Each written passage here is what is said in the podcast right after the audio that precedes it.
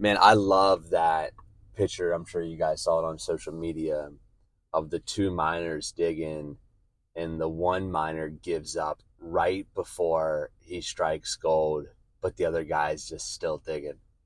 And it's a super inspirational picture, and it's so relevant to chasing goals and having ambition in life.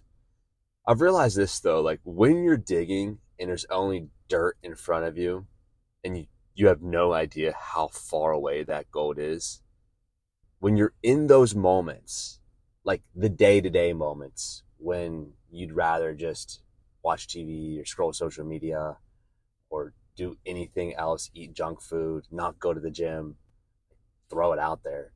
When those things just feel better in the moment, when those things are just more familiar in the moment, and when you've been in process of working towards that side biz or working to lose weight and you're just not seeing the results yet that you want, you don't see the gold. You, you don't see it. So it's much easier to just turn around and go back to familiar habits and patterns. And it's easy to say, but what if I knew the gold was right there? I'd just keep going.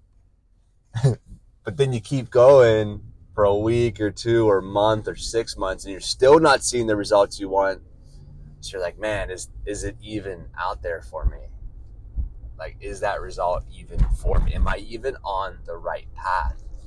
So you start questioning, you, you start doubting, and that's when it becomes really easy to become complacent or just to give up, to fully acknowledge that, yeah, I don't know, this this might not be for me. And I read this study and I've shared it a couple months ago or weeks, whenever this podcast is released. I shared it on social media and on an email, and I wanted to share it with you guys on the podcast. And it's super powerful to me.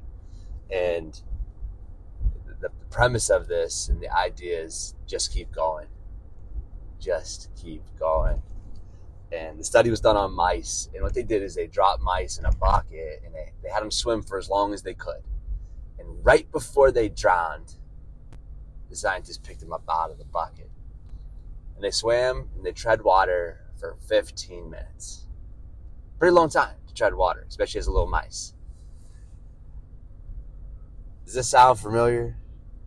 You ever feel like you just keep treading water? Like you're just you're just treading, just trying to stay above water. Like, look, Zach, I want to get in shape. I want to start that side business but I'm just treading water right now. I'm just keeping up with my daily demands. I just got my head above water.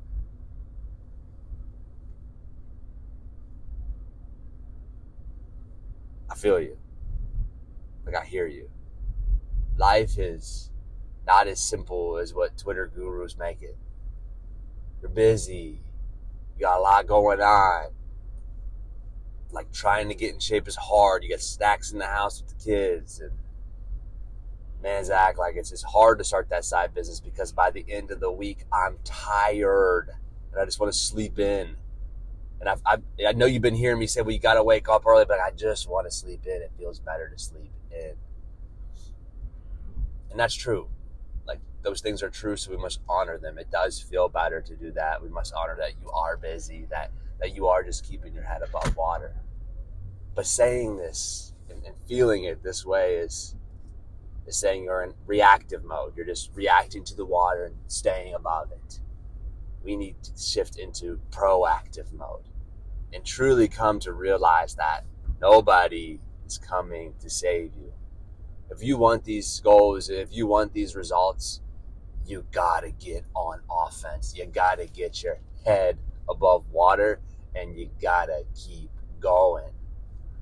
Well, the study goes on and, and they put the same mice back in the bucket again, but this time the mice tread water for 60 hours. Yeah, they just keep treading water over hour after hour after hour. They keep treading water. How insane is this? how, how, how insane that the mice go from treading water for 15 minutes to 60 hours because they had hope. They believed that they would be saved. So, guys, when you're treading water, when you're digging for gold, and you feel like, ah, I just burn out, can't go anymore, you got to have hope. You have to hope and believe that your breakthrough is coming. Without hope, there is no progress. You must have hope because when you're down and you're out and you're comfortable and so many other things feel better than working towards that goal, you must have hope that your breakthrough is coming. Have hope. Believe that your breakthrough is coming. It might not be today, but it could be tomorrow. And if it's not tomorrow, it might be next week. Keep leaning in, keep believing, and keep going. Sending you guys so much love. Have a great day. Peace.